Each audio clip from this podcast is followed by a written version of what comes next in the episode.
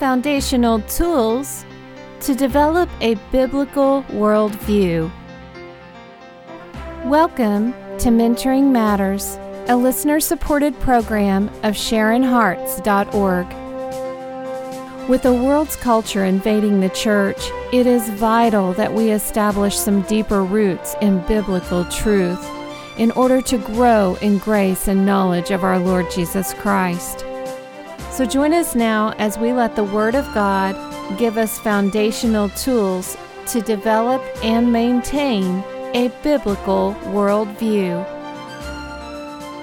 Hi, this is Sharon Hoskins. And this is Janie Ratzlaff. As we talk about growing in the character of Christ today, Janie, I want to read 2 Corinthians 3:18. And it says, "But we all, with unveiled face, beholding as in a mirror the glory of the Lord, are being transformed into the same image from glory to glory, just as by the Spirit of the Lord." Now, as I understand this verse, it is the Lord who does the transforming. So, how do we keep from internalizing all the character building on our own? Well, first of all, with that verse, it says we've got to look into a mirror. Okay. And we have to be looking for something when we look in a mirror. Do we not? We Uh-huh. have to be seeing if our hair's If- in place. right. You know, if uh, you don't have any drooling hanging down that you didn't weren't aware of, anything that Yeah. might embarrass you. Eye boogers. Th- there you go. so you have you have to be looking. Okay. And then you have to decide if you like what you see. All right. And if you see a bunch of entities, traits that you don't like, then you have to decide do I just want to lay the mirror down and go on my way and just not have to account? Or do I want to really examine and see what's wrong with that, what I'm looking in the mirror? So, there has to be some sort of introspection going on, uh, uh, like examining. That's exactly right. And the scriptures tell us that we are to examine ourselves.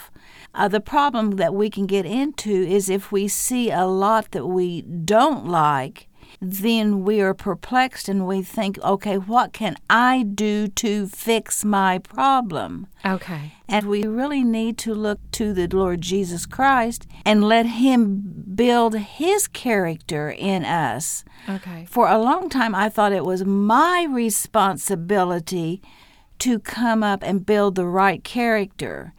And you know what? I didn't like the disposition or the character traits that God had given me. Right. So I had a critical spirit of the way He had fashioned me.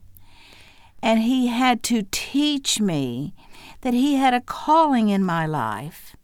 And it required the temperament, the personality that He had given me. Now, I could abuse those traits, those gifts, or I could learn how to let the Holy Spirit control those and manage those as I submitted to the portion in Matthew 11 28 and 29 where I learn from Him. Okay. So let's talk about the danger a little bit if we choose to turn on our self examination to the point of introspection. And if we allow that to go to taking our eyes off of the Lord Jesus Christ, then we will go to excesses of self examination. Okay. Okay? And there can be wild fluctuations because if we give the enemy a chance to influence our thinking, he will take us to the point of woe is me. I'm Right, right, right, worthless. Right. Right. I'm not worth anything. So when we look in the mirror and we don't like what we see, we decide not to look in the mirror anymore. Yes, that's one So way. I, I don't want to see any of that ugliness anymore, so I'm just not going to look in the mirror. or now that's that's the extreme. Extreme. Okay. Right, right, right. Now there can be another fluctuation though. There can be, well, okay, I don't know how to fix this. And you know, I've been doing okay because I think I love Jesus. And uh, the Bible tells me to serve people. I was created for good works. Uh-huh. So I'm not going to worry about letting his character change me. I'm just going to go on right on what I'm doing. I'm just going to be okay because I'm doing good works. Okay, so we become okay with our bad character as long as we're serving, as long as we're doing some sort of ministry outreaching to someone else. And if it gives me a good feeling or people compliment me, I am satisfied with second best. Okay. You know what? If Jesus Christ had decided to be satisfied with second best, he probably would have thought, you know, I created them. They're on their own. I don't think it's going to be necessary for me to come and redeem man and go to the cross. Right. Uh, God the Father, God the Son, God the Holy Spirit, we've been doing just fine for all of eternity in past, and we'll be doing just all fine for all of eternity in the future. So if the subjects we created can't get their act together, well, they'll just have to work at it a little harder. I mean, that is absurd. Right. Right. But that is how the enemy can subtly deceive us, and we don't ever see it as being deceived.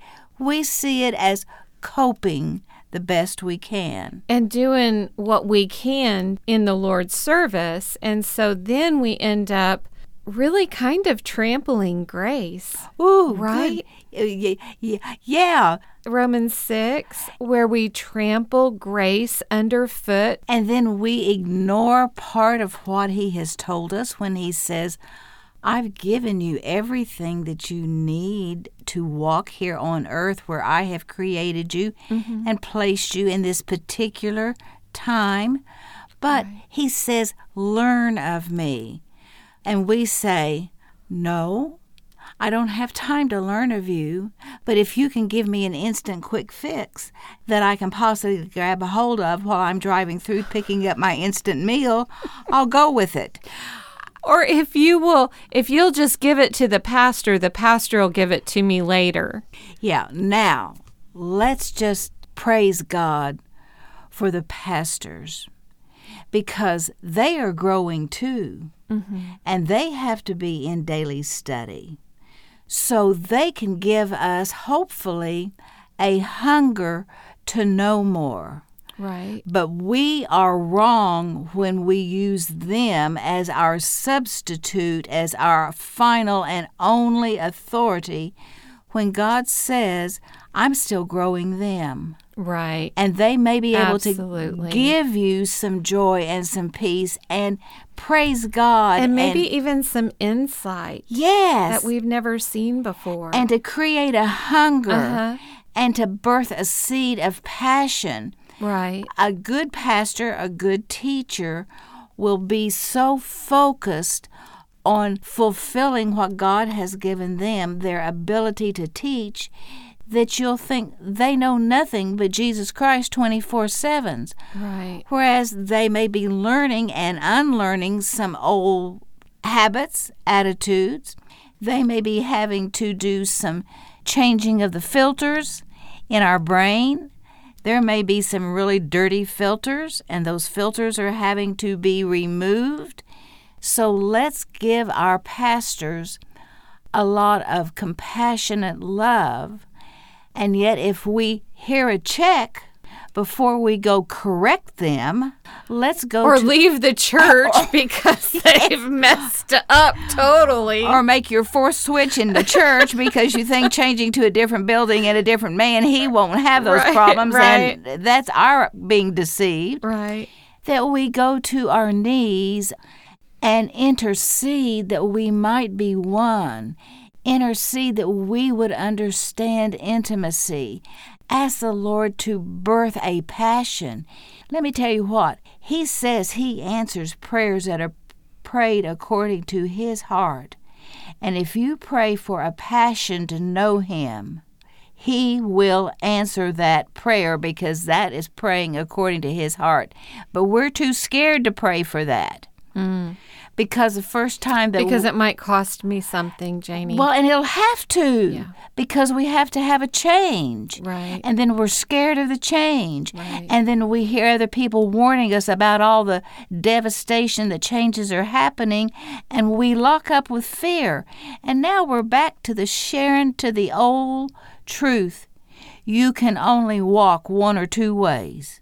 You walk by faith in your life, mm-hmm. or you walk by fear. Right. And they don't commingle. They are like oil and water. They don't mix. Now, there has to be some transitioning and going from fear to faith. So, when we talk about being overcomers and having the victory in faith, it requires us to overcome fear. Well, we have to recognize that fear sells, and we're not going to let our own fears grow and be given into. Okay. So we have to fight.